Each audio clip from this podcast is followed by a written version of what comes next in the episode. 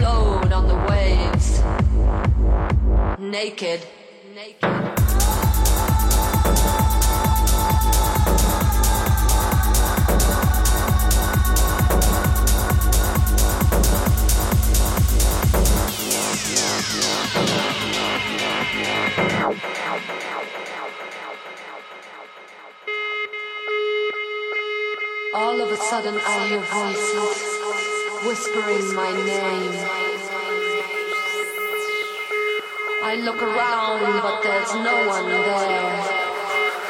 I'm still looking at the moonbow. Its brightness tickling my body, sending me signals, reaching into my brain.